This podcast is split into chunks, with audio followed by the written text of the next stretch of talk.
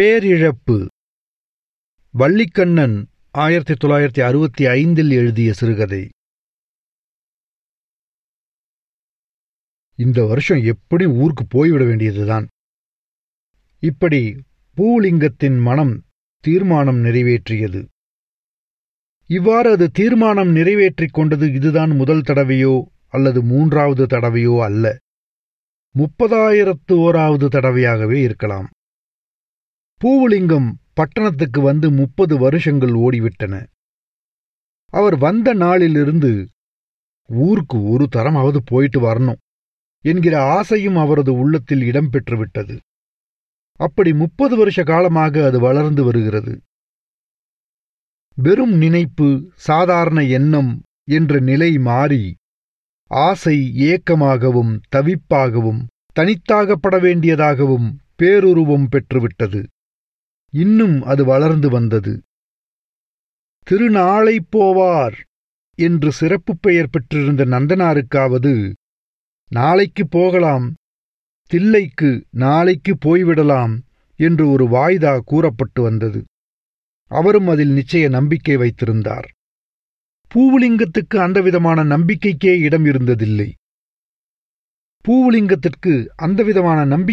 இடம் இருந்ததில்லை. அவரும் 30 வருஷ காலமாக செயல்படுத்தப்படாத, செயல்படுவதற்கு வாய்ப்பு நிச்சயம் கிட்டும் என்ற நம்பிக்கை கூட பெற முடியாத அந்த எண்ணத்தை ஏக்கமாக வளர்த்து வந்தார்.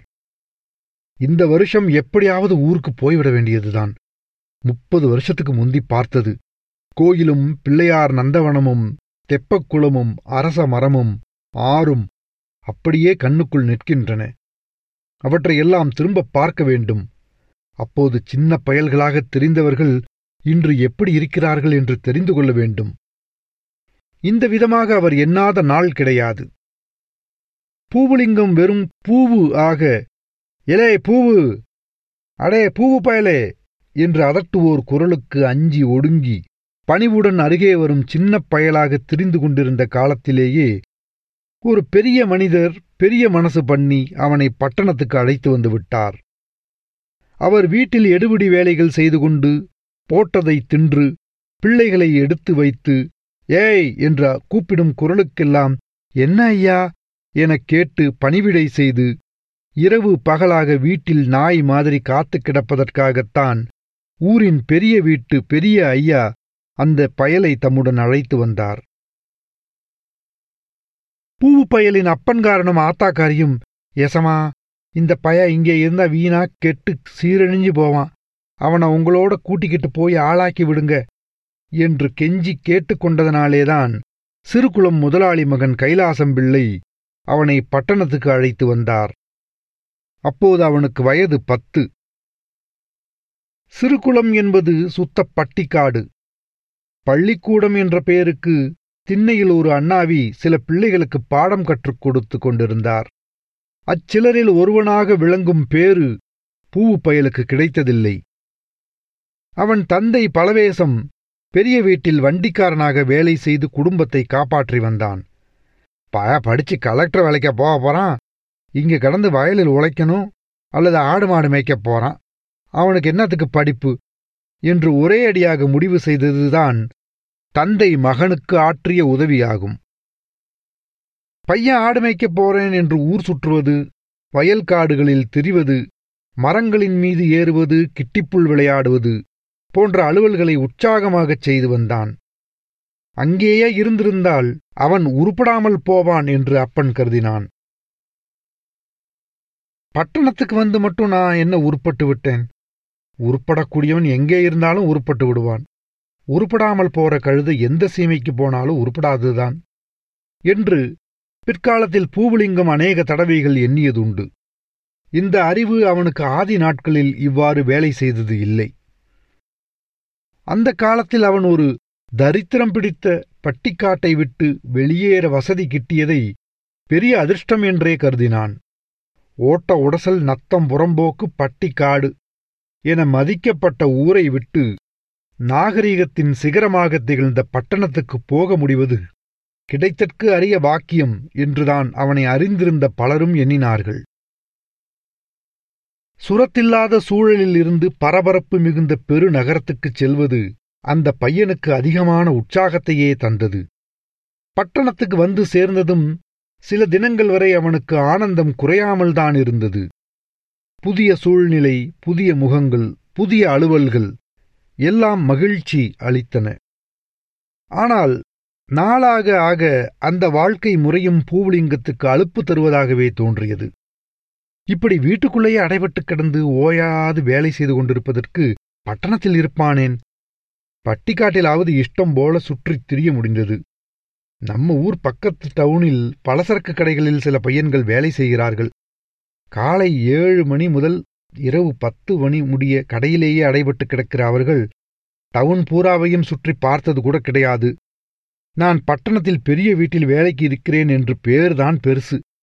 வெளியே போய் பட்டணத்தை பார்க்க கூட நேரமும் இல்லை, வசதியும் இல்லை. இங்கே இப்படி வந்து ஜெயில் வாழ்க்கை அனுபவிப்பதை விட நம்ம பக்கத்து டவுனில் பலசரக்கு கடையில் வேலைக்கு சேர்ந்திருக்கலாம் என்று அவன் மனக்கசப்புடன் எண்ணலானான். பிறகு நாளடைவில் அவன் சுற்றித் திரிந்து வேடிக்கை பார்ப்பதற்கு நேரம் தேடிக்கொண்டான். உண்பதற்கும் உறங்குவதற்கும் இடவசதி இருந்ததால் வேலை எதுவும் செய்யாமல் சும்மா சுற்றி வேடிக்கை பார்த்து பொழுதுபோக்குவதற்கு மிகவும் வசதியான இடம் இந்த பட்டணம் என்று அவனுக்கு தோன்றியது. பட்டணத்துக்கு வந்துவிட்ட பையனை அவன் தாயோ தகப்பனோ ஊருக்கு கூப்பிடவே இல்லை. ஒரு பிள்ளைக்கு சோறு போட்டு துணிமணிகள் எடுத்துக் கொடுத்து வளர்க்க வேண்டிய பொறுப்பு இல்லாமல் தொலைந்ததே என்றுதான் அவர்கள் சந்தோஷப்பட்டார்கள். பொருளாதார நிலைமை உணர்வுகளையும் உறவுகளையும் விட வலிமை மிக்கதுதான். ஆரம்ப காலத்தில் ஊருக்கு போகணும் எனும் வெறும் நினைப்பு தீபாவளி சமயத்திலும் பொங்கல் திருநாளின் போதும் தான் பூவுலிங்கத்திற்கு தீவிரமாக வேலை செய்தது. இப்போதெல்லாம் ஊரில் இருக்கணும், எவ்வளவு ஜோராக இருக்கும் தெரியுமா என்று அவன் தன் நெஞ்சோடு புலம்பிக் கொள்வது வழக்கம். கைலாசம்பிள்ளையோ அவரது குடும்பத்தினரோ அடிக்கடி சொந்த ஊருக்கு போகும் சுபாவம் பெற்றிருக்கவில்லை. அபூர்வமாக எப்போதாவது 4-5 வருஷங்களுக்கு ஒரு தடவை போய் வருவது வழக்கம். பிள்ளை அவர்கள் மாத்திரம் ஊர் பக்கம் போகிறபோது, நீ இங்கேயே இவர்களோடு இரு, உன்னை ஊர்ல யார் தேடுறாங்க என்று பூவுலிங்கத்தை தட்டி கழித்து விடுவார். குடும்பத்தினர் அனைவரும் புறப்படும் சமயத்தில், ஏண்டா நீ இவங்களோட ஊருக்கு போய்விட்டால் நான் என்னடா செய்வேன், நீ ஊருக்கு போய் என்ன பண்ண போற, சும்மா இங்கேயே இரு என்று உத்தரவு போடுவார். எப்படியோ தடங்கல்கள் ஏற்பட்டுக்கொண்டே இருந்தன அவனுக்கு. பூவுலிங்கத்தின் தந்தை பலவேசம் மகன் பட்டணத்துக்கு போன மறு வருஷமே மண்டையை போட்டுவிட்டான். அவன் காரியம் எல்லாம் நடந்து முடிந்த பிறகுதான் பட்டணத்தில் இருந்தவர்களுக்கு விஷயம் தெரிந்தது. பூவுப்பையனுக்கு அண்ணன்களும் தம்பிகளும் நிறைய இருந்ததால் அப்பனின் இறுதி யாத்திரைக்கு வழி அனுப்பி வைக்க அவன் வந்தே ஆக வேண்டும் என்று யாரும் எதிர்பார்க்கவில்லை. 2-1 வருஷங்களில் தாயும் சிவபதம் சேர்ந்தாள். இந்த மகனின் துணை அப்பொழுதும் எதிர்பார்க்கப்படவில்லை. நான் ஊரை விட்டு வந்து 4-5 வருஷங்கள் ஆச்சுது, அங்கே போகணும்னு ஆசையா இருக்கு, ஒரு தடவை போயிட்டு வாரேனே என்று அவன் பிள்ளைவாளிடம் கெஞ்சினான். நீ என்னடா சுத்த பைத்தியக்காரனா இருக்கிற, இது ஊர் இல்லாமல் காடா, அந்த பாடாவதிப்பாய ஊர்ல உனக்கு என்ன வச்சிருக்குது, இங்க கிடைக்கிற சாப்பாட்டை சாப்பிட்டு கொண்டு பேசாம கிடப்பியா, ஊரு ஊருன்னு தொணதொணக்கிறிய என்று கைலாசம்பிள்ளை உபதேசித்தார். அவன் வருகையை அவனுடைய அண்ணன்மாரும் விரும்பவில்லை. பூவு எசமாங்கண்காணிப்பில் இருக்கிறபடியே இருக்கட்டும், இங்கே இப்போது ரொம்பவும் கஷ்டதசை, அவன் நல்லபடியாக வாழ கடவுள் வழிகாட்டி விட்டதற்கு நாங்கள் சந்தோஷப்படுகிறோம் என்று பெரிய அண்ணன் எழுதி அறிவித்துவிட்டான். ஆகவே பூவுலிங்கம் தனது எண்ணத்தை தன் உள்ளத்திலேயே வைத்து தானாகவே புழுங்கி குமைய வேண்டிய அவசியம் ஏற்பட்டுவிட்டது. அவன் கையில் பணம் சேர வழியேது? பிள்ளை வீட்டிலேயே அவன் வளர்ப்பு பிள்ளை மாதிரி வளர்ந்தான். சம்பளம் என்று எதுவும் அவன் கையில் தரப்படவில்லை. எனினும் அவன் குறை கூறுவதற்கு வழியில்லாமல் அவனது தேவைகள் எல்லாம் சரிவர பூர்த்தி செய்யப்பட்டு வந்தன. இந்த விதமாக 10 வருஷங்கள் ஓடிவிட்டன. திடீரென்று கைலாசம்பிள்ளை செத்துப்போனார். அவரும் மனித பிறவிதானே. கைலாசம்பிள்ளையின் மனைவியும் மகளும் பட்டணத்திலேயே தங்கிவிட முடிவு செய்தார்கள். பூவு, நீ வேண்டுமானால் ஊருக்கு போ, செலவுக்கு கொஞ்சம் பணம் தர்றேன் என்று பெரிய அம்மாள் சொன்னாள். ஒரே அடியாக ஊருக்கு போய் என்ன செய்வது என்பது பெரும் பிரச்சனையாக அவனை மிரட்டியதால் அந்த வாய்ப்பை அவன் பயன்படுத்திக் கொள்ளவில்லை. பூவுலிங்கம் வாழ்க்கையிலும் மேடு பள்ளங்கள், திருப்பங்கள், வளர்ச்சிகள், தேக்கங்கள் எல்லாம் ஏற்பட்டன. அவன் வேறொரு வீட்டில் வேலையில் சேர்ந்தது, அந்த இடம் பிடிக்காமல் வெளியேறியது, கடைக்கடையாக வேலைக்கு அமர்ந்து காலம் கழிக்க முயன்றது எல்லாம் அவனுடைய வாழ்க்கை பாதையில் குறுக்கிட்ட மேடு பள்ளங்கள்தான். திருப்பம் என்று அவனது 25வது வயதில் நிகழ்ந்த திருமணத்தை சொல்லலாம். சிறு அளவில் வியாபாரம் செய்து வந்த ஒரு பெரியவர் தனது மகளை அவனுக்கு கல்யாணம் செய்து கொடுத்தார். அது முதல் பூவுலிங்கம் தனி அந்தஸ்தையும் பெரிய மனித தன்மையையும் அடைய வசதி கிட்டியது.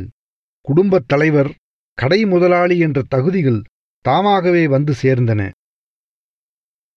குடும்பமும் பொறுப்புகளும் பெருக பெருக பூவுலிங்கத்தின் தனிப்பட்ட ஆசை, சொந்த ஊரை ஒரு தடவையாவது பார்த்துவிட்டு வரவேண்டும் என்ற நினைப்பு அடிவானம் மாதிரி எட்ட எட்ட போய்கொண்டே இருந்தது. மனைவி வீடு தெற்கத்தி சீமையில் எங்காவது இருந்திருந்தாலாவது அடிக்கடி அங்கே போக வேண்டிய அவசியம் ஏற்பட்டிருக்கும். அதற்கும் இடமில்லாமல் போய்விட்டது. மனித மனம் விசித்திரமானதுதான். கிடைக்கவில்லை, சமீபத்தில் கிடைக்கவும் கிடைக்காது என்ற நிலையில் உள்ள விஷயங்களை வைத்துக்கொண்டே அது சதா தறியடிக்கிறது. என்ன பின்னல்களையும் கனவு நெசவுகளையும் செய்து அமைதியை கெடுக்கிறது. பெரிய மனிதனாகிவிட்ட பூவுலிங்கத்துக்கு தனது சிறுபிராய சூழ்நிலை அந்த காலத்தில் வறண்டதாய், அலுப்புத் தருவதாய் தோன்றிக் கொண்டிருந்ததுதான். கனவின் இனிமைகளும் கற்பனை பசுமைகளும் நினைவின் மினுமினுப்பும் கலந்து அற்புத உலகமாக நிழலிட்டது. சிறு பிள்ளைகளோடு விளையாடிக் கழித்த இடங்கள் பலவும் திடீர் நினைவுகளாய் குமிழ் தெரிக்கும். அடிக்கடி தென்னந்தோப்புகள், பெரிய வீட்டின் வாசலில் இருபுறமும் ஓங்கி வளர்ந்து நின்ற மர மல்லிகை விருட்சங்கள், பூத்து கொட்டும் மனம் நிறைந்த பூக்கள், மதகு பாலம், அங்கு கொட்டுகிற சிறு அருவி நீர், இப்படி எத்தனை எத்தனையோ சிறு சிறு இனிமைகள் நெஞ்சில் தைக்கும் நினைவுகளாய் தலையெடுத்தன. பூவுலிங்கத்தின் கண்முன்னே எவ்வளவோ மாறுதல்களும் அழிவுகளும் வளர்ச்சிகளும் நிகழ்ந்து கொண்டிருந்தன. வெள்ளைக்காரன் காலத்து பட்டினத்தில் கிறிஸ்துமஸ் பண்டிகையும் புதுவருஷப் பிறப்பும் கோலாகலமாக கொண்டாடப்பட்டன. டிசம்பர் ஜனவரி மாதங்களில் இந்நகரம் புதுப்பொலிவும் தனி மிடுக்கும் களி வெறியும் குதூகலமும் கும்மாளியும் பெற்று விளங்கியதை அவர் பார்த்தார். யுத்த காலத்திலே நகரமே காலியாகிவிட்டது போல் ரொம்ப பேர் இங்கிருந்து ஓடிப்போனதையும், பட்டணம் இருள் பிரதேசமாய், பயம் மிகுந்த இடமாய், பட்டாளத்துக்காரர்கள் நடைபோடும் சூழலாய் மாறியதையும் அவர் கண்டார். விடுதலைப் போராட்ட நிகழ்ச்சிகளையும் சுதந்திரம் பெற்ற பிறகு தோன்றிய மாறுதல்களையும் அவர் கவனித்தார். ஒவ்வொரு முக்கிய நிகழ்ச்சியும் பளிச்சென்றோ மறைமுகமாகவோ தனது பாதிப்புகளை இந்நகர் மீது அழுத்திச் சென்றதை அவர் உணர்ந்தார். காலம் நிகழ்த்திய மாற்றங்கள்தான் எத்தனை எத்தனை! முக்கிய ரஸ்தாக்களில் ணங்கண ஒளி எழுப்பியவாறே ஓடிக்கொண்டிருந்த டிராம் வண்டிகள் இல்லாது ஒழிந்தன. பஸ்கள், மோட்டார்கள், சைக்கிள்களின் போக்குவரத்து அதிகரித்துக் கொண்டே போயின. யுத்த காலத்தில் ஜன நெருக்கடி குறைந்திருந்த நிலை மாறி ஜனப்பெருக்கமும் நெருக்கடியும் அளவில் அதிகரித்து வந்தது. அழகான சூழ்நிலைகள் பல சிதைவுற்றன. பெரிது பெரிதாக வளர்ந்து நின்ற மரங்கள் பல வெட்டப்பட்டு குளுமையோடு இருந்த இடங்கள் வெறிச்சோடி விளங்கின. கட்டிடங்கள் புதுசு புதுசாக எழுந்தன.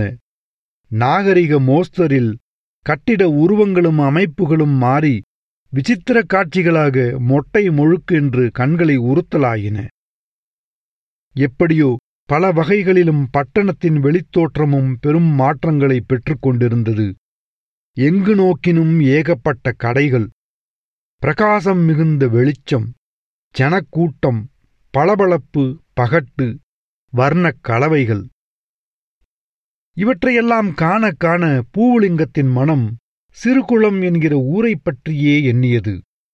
அந்த ஊரும் வேகமாக இல்லாது போயினும் சிறிது சிறிதாகவேனும் மாறுதல்களை ஏற்று வளர்ந்திருக்கும். காலத்தின் கைவண்ணம் அச்சிற்றூருக்கும் அதிக சோபை சேர்த்திருக்கும். என்று அவர் நினைத்தார். ஊர்கள் தோறும் மின்சார விளக்குகள் பரவியதையும் ரேடியோ புகுந்துவிட்டதையும் பஸ் போக்குவரத்து மூளைக்கு மூளை ஏற்பட்டிருப்பதையும் பத்திரிகை செய்திகளாகவும் பிரயாணம் போய் வருவோரின் பேச்சுகள் மூலமும் கேட்டறிந்த போதெல்லாம், நம்ம ஊருக்கும் இவையெல்லாம் வந்திருக்கும், நம்ம ஊர் இப்போது பிரமாதமாக இருக்கும் என்று எண்ணாது இருக்க இயலவில்லை அவரால். அவர் வருஷந்தோறும் எவ்வளவோ செலவுகள் செய்தார். குடும்பம் என்றால் செலவுகளும் வளர்ந்து பெருகி எல்லை காண முடியாமல் தானே இருக்கும். அதிலும் அவர் மனைவி ஓயாத சீக்காளியாக வேறு வந்து வாய்த்தாள். இவர்களுக்கு பிறந்த குழந்தைகளும் செலவு இனங்களை பெருக்கக்கூடிய சாதனங்களாகவே அமைந்தன. இதனாலெல்லாம் பூவுலிங்கத்தின் தனிப்பட்ட ஆசை தீராத தவிப்பாகவே வளர்ந்து வந்தது. தூர தொலைவில் உள்ள ஊர்களில் வசிப்பவர்கள் பலர் திருப்பதிக்கு போக வேண்டும், காசிக்கு யாத்திரை போக வேணும் என தீர்மானித்துவிட்டு பிறகு நேர்த்தி கடனை தீர்ப்பதற்கு போக முடியாமல் வருஷா வருஷம் எண்ணியும் பேசியும் காலத்தை ஏலத்தில் விட்டு ஏங்கியிருப்பது போல பூவுலிங்கமும் சொந்த ஊருக்குப் போய் சும்மா ஒரு தரம் பார்த்துவிட்டு வரலாம் என்கிற ஏக்கத்தை வளர்த்து பொழுதுபோக்கி வந்தார். இப்படியே விட்டு வைத்தால் 30 வருஷங்கள் ஓடி மறைந்தது போலவே பாக்கியுள்ள காலமும் பறந்துவிடும். தனது அந்தரங்க ஆசையை நிறைவேற்றிக் கொள்ளாமலே செத்துப்போக நேரிடலாம் என்ற அச்சமும் அவருக்கு உண்டாயிற்று. சிறுகுளம் என்ற ஊர் மனமோகன சொர்க்கபுரியாய் மங்கி நின்று அவரை வா வா என ஆசை காட்டி அழைத்தது. அதுவே பித்தாய் பேயாய் பிடித்து ஆட்டியது. இனியும் தள்ளி போட்டு வந்தால் மன நிம்மதி குலைந்து பைத்தியமே பிடித்துவிடும் என்று அவருக்கு பட்டது. அந்த நிலை ஏற்படாமல் இருப்பதற்காக சட்டியை தூக்கி குட்டியில் போட்டு, குட்டியை தூக்கி சட்டியில் போட்டு ஏதேதோ வித்தைகள் செய்து பொருளாதாரத்தை சரிப்படுத்திக் கொண்டு ஒருநாள் பிரயாணத்தை மேற்கொண்டார். பிரயாணம் முழுவதிலும் அவருக்கு இருந்த பரபரப்பும் உணர்வு கிளர்ச்சியும் அளவிட முடியாதவை. நாகரீக நகரத்தின் மகத்தான காட்சிகளும் நகரவாசிகளின் கவலையில்லாத தோற்றமும் பகட்டும் அவருக்கு அவருடைய சிற்றூரையும் அங்குள்ள மக்களையும் கிட்டத்தட்ட அதே ரகங்களும் தரங்களும் கொண்ட நிலைகளில் சித்திரம் தீட்ட தூண்டுகோள்களாய் விளங்கின. ஓடும் ரயில் அறிமுகம் செய்து காட்டிய நிலையங்களும் பாதையோர ஊர்களின் பெருமையும் புதிய கட்டிடங்களின் தொழிற்கூடங்களின் தன்மையும் அவரின் ஊர் பற்றிய கற்பனை நிலைக்கு உரமிட்டன. பட்டணத்திலிருந்து 430 மைல்கள் கடந்துதான் அவருடைய ஊர் இருந்தது. 300 மைல்கள் வரை காடும் செடியும் பசுமையும் பயிருமாக வளத்தின் பொலிவோடு காட்சி தந்த சூழ்நிலை பிறகு வறண்ட பிரதேசமாய் பார்வையில் படலாயிற்று. மழை இல்லவே இல்லை. அதனால் வறட்சி படுமோசமாக இருந்தது. ஆங்காங்கு வந்து சேர்ந்த மக்களும் கண்ணில் தென்பட்டவர்களும் உவகை எழுப்பும் உருவ மினுக்கு உடையவர்களாக இல்லை. 400வது மைலில் உள்ள முக்கிய ஜங்ஷனில் ரயிலை விட்டு இறங்கிய பூவுலிங்கம் பட்டணத்தின் மிகச்சிறு அளவேயான ஒரு குட்டி பகுதியை பார்ப்பது போலவே உணர்ந்தார். கும்பலும் வேலையில்லாமல் சுற்றி அலைவோரும் பஸ்களும் போக்குவரத்து நெரிசலும் இந்த விதமான பிரமையை தந்தன அவருக்கு. பஸ் நிற்கும் இடத்திலும் பஸ்களிலும் கூட்டத்துக்கு குறைவு இல்லைதான். எப்படியோ பஸ் பிடித்து 30 மைல் பிரயாணம் செய்து நகரமும் இல்லாத பட்டிக்காடும் அல்லாத இரண்டும் கெட்டான் ஊருள் ஒன்றில் இறங்கி 3 மணி நேரம் காத்து கிடந்து வேறொரு பஸ் வந்த பிறகு ஏறி சிறுகுளம் என்கிற லட்சிய கனவு ஊரை எட்டி பிடித்தார் பூவுலிங்கம். பிரயாணம் செய்யச் செய்ய வறட்சியும் வறுமையின் சின்னங்களும் மனித உருவங்களின் விகாரத் தோற்றங்களும் பணக்கஷ்டத்தின் கோரப் பிரதிபலிப்புகளும் பளிச்செனப்பட்டன.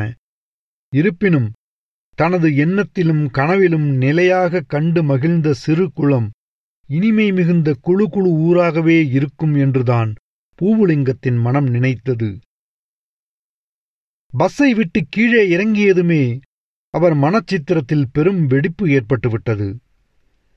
அவர் தெரு தெருவாக நடக்கத் தொடங்கியதும் அவருடைய உள்ளத்திலே நித்திய சௌந்தரியத்தோடு நிலை பெற்றிருந்த இளம் பருவச் சூழ்நிலை பற்றிய ரம்யமான சித்திரம் தகர்ந்து உருக்குலைந்து விழுந்து சிதறி சின்னாபின்னமாகி பாழ்பட்டு மக்கியது. பூவுலிங்கத்தின் உள்ளத்தில் சிரஞ்சீவித்தன்மையோடு இனிமையாய் எழிலாய் பசுமையாய் வளமாய் அருமையாய் ஆனந்த உறைவிடமாய் கொழுவிருந்த சிறுகுளத்துக்கும் கண்முன்னே காட்சி அளித்த அந்த ஊருக்கும் எவ்வளவுக்கு எவ்வளவு வித்தியாசம்! தெருக்கள் குறுகி புழுதிமயமாய் அழுக்கும் அசிங்கமுமாய் கண்களை உறுத்தின. ஒவ்வொரு தெருவிலும் அநேக வீடுகள் இடிந்து விழுந்து குட்டிச்சுவரும் கட்டை மண்ணுமாய் காட்சி தந்தன. வீடு என்ற பெயரோடு தலை தூக்கி நின்ற பல குடிசைகள் இப்பவோ பின்னையோ இன்னும் செத்த நேரத்திலோ விழுந்து விடுவோம் என்று எச்சரிக்கை கொடுத்தவாறு உயிரை பிடித்து கொண்டு நின்றன. அநேக வீடுகளில் ஆட்கள் பிழைப்புக்கு வழிகாண நகரங்களைத் தேடிச் சென்றுவிட்டதால் பூட்டுகள் தொங்கின. கரையான் தன் வேலையை வெகு தீவிரமாகச் செய்து கொண்டிருந்தது. ஊர் ஓரத்தில் முன்பு பூவரச மரங்களும் நந்தவனமுமாக அழகுடன் காட்சி தந்த தனித்தெரு இப்போது அடர்த்தியான குட்டை முட்செடி என நீர்க்கருவேல் புதர் புதராக மண்டி கிடக்கும் பாழ்பட்ட பகுதியாக விளங்கியது. கோயில்கள் கூட வசீகரம் குன்றியே காணப்பட்டன. ஊரின் எல்லையில் திடும் என ஓசை எழ சிறு அருவிகள் விழும் மதகுகளோடு இருந்த பாலம் இப்போது பலமான சுவரமைப்போடு இறுக மூடிய பலகைகளோடு புதுமைத் தோற்றம் பெற்றிருந்தது. மொத்தத்தில் ஊரே பலரகமான பொருள்களும் தாறுமாறாக குவிந்து கிடக்கும் குப்பைமேடு மாதிரி தோற்றம் காட்டியது. அங்கு வசித்த ஆட்களில் அவருக்கு தெரிந்த, அவரை இனம் கண்டுகொள்ளக்கூடிய நபர் யாருமே இல்லை. பலரும் ஏதோ சாயைகள் போலும் அருவங்கள் போலும் எலும்பு உருவங்கள் போலும் நடமாடிக்கொண்டிருந்தார்கள். உணர்ச்சி துடிப்பு, உயிரோட்டம், உவகை துள்ளல், திருப்தி முதலியன பெற்ற மனிதர்களாக காணப்படவில்லை அவர்கள். வாழ்க்கை எனும் கொடிய இயந்திரம் கசக்கி பிழிந்துவிட்ட சக்கைகளாய், சாரமற்ற முறையில் நாட்களை கழித்து கொண்டிருக்கும் நிழல்களாய் திரிந்தார்கள். வாழ்க்கையே கோரமான தண்டனையாகிவிட, மரணம் என்னும் விடுதலையை அடைவதற்காக காத்திருக்கும் குற்றவாளிகள் போல் மண்ணை பார்த்தபடி தலைகுனிந்து நடந்த உருவங்களையே அவர் கண்டார். இரவு வந்ததும் மின்சார விளக்குகள் எரிந்தன. வெறுமையை, வறுமையை, பாழ்பட்ட சூழலை வெளிச்சமிட்டு காட்டுவதற்கே அவை உதவின. 7:30 மணிக்கே ஊர் அடங்கிவிட்டது. 8:30 மணிக்கெல்லாம் விளக்குகள் அணைக்கப்பட்டு ஊரே சுடுகாட்டு அமைதி பெற்ற இடமாக இருளில் மூழ்கிவிட்டது. பூவுலிங்கம் பட்டணத்தை, அதன் பரபரப்பை, வெளிச்சத்தை, மினுமினுப்பை, பகட்டை, படாடோபத்தை எல்லாம் எண்ணினார். இந்த வேளையில் நாகரீக பெருநகரம் எப்படி கோலாகலமாக இருக்கும் என்று நினைத்து பெருமூச்சு எறிந்தார். பட்டணத்தின் போலித்தனமான வாழ்க்கை அவருக்கு பிடித்திருக்கவில்லை. அதேபோல் இருண்ட கிராமத்தின் சமாதி நிலை வாழ்வும் அவருக்கு உகந்திருக்கவில்லை. பட்டணத்தில், நாகரீக நகரங்களில் ஆத்மா இல்லாத வாழ்க்கைதான் கூத்தடிக்கிறது. ஆத்மா மறக்கப்படுகிறது, அமுக்கி அழுத்தப் பெறுகிறது, சித்திரவதை செய்யப்பட்டு வருகிறது என்பது பூவுலிங்கத்தின் அனுபவம். அவருடைய நினைவிலும் கனவிலும் மோகனமாக கொழுவிருந்த சிறுகுளம் கிராமம் மனிதனுக்கு மாண்பு தரும் ஆத்மாவை கௌரவிப்பதாக, ஆத்ம ஒளி பெற்றதாக விளங்கும் என எண்ணியிருந்தார். அங்கு ஆத்மா வறண்ட வெறுமையை கண்டதும் அவர் நெஞ்சில் வேதனை ஏற்பட்டது. அவருடைய ஏமாற்றம் கொடியதாய், ஈடு செய்ய முடியாததாய் அவரை வருத்தியது. ஏதோ பேரிழப்பை ஏற்க நேர்ந்தது போல அவர் சோகமடைந்தார். இந்த ஊர் இப்படி மாறியிருக்கும் என்ன தெரிய வழி இருந்திருக்குமானால் நான் இங்கு வந்திருக்கவே மாட்டேன். இந்த ஊருக்கு வந்ததனால் இதன் உண்மை நிலையை அறிய நேர்ந்த துக்கம் வேறு, என் மனசில் பதிந்திருந்த பசுமை சித்திரம் சிதைந்துவிட்ட நஷ்டம் வேறு என்று அவர் எண்ணினார். சிறுகுளத்தின் நிகழ்கால நிலையை நேரில் பார்க்காமல் இருந்தாலாவது மனம் பழைய அடிப்படையை வைத்து இனிய வேலைப்பாடுகள் செய்து கொண்டிருக்கும் அல்லவா? தனது கனவை, கற்பனையை தானே கொன்றுவிட்டதாக அவர் வருத்தப்படலானார். சிதைந்து சின்னாபின்னமாகிவிட்ட சிறுபிராய நினைவுகளின் இடிபாடுகள் மத்தியில் அழுகுணிச்சித்தராய் வெகுநேரம் நிற்கவும் திரியவும் அவர் உள்ளம் இடம் தரவில்லை. ஆகவே பூவுலிங்கம் உடனடியாக திரும்பும் பயணத்தை தொடங்கிவிட்டார். இப்போது அவர் உள்ளத்தில் உவகை இல்லை, உணர்ச்சித் துடிப்பும் தவிப்பும் இல்லை, ஆசை படபடப்பு இல்லை, அவசர பரபரப்பும் இல்லை. தனக்கு மிகவும் நெருங்கிய ஒருவரை அல்லது ஒன்றை பறிகொடுத்துவிட்டு ஆற்ற முடியாத துயரத்தோடு திரும்புகிற ஒரு மனிதனின் வேதனை சுமைதான் அவர் உள்ளத்தில் கனத்தது.